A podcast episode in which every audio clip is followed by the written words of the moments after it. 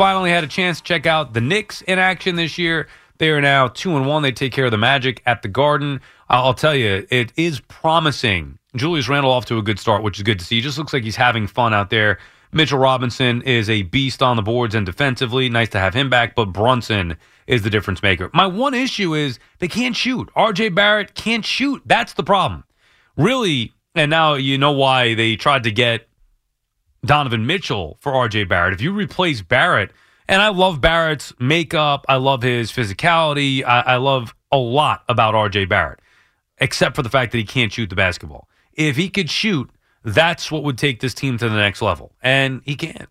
This episode is brought to you by Progressive Insurance. Whether you love true crime or comedy, celebrity interviews or news, you call the shots on what's in your podcast queue. And guess what?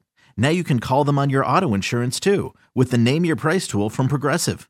It works just the way it sounds. You tell Progressive how much you want to pay for car insurance, and they'll show you coverage options that fit your budget.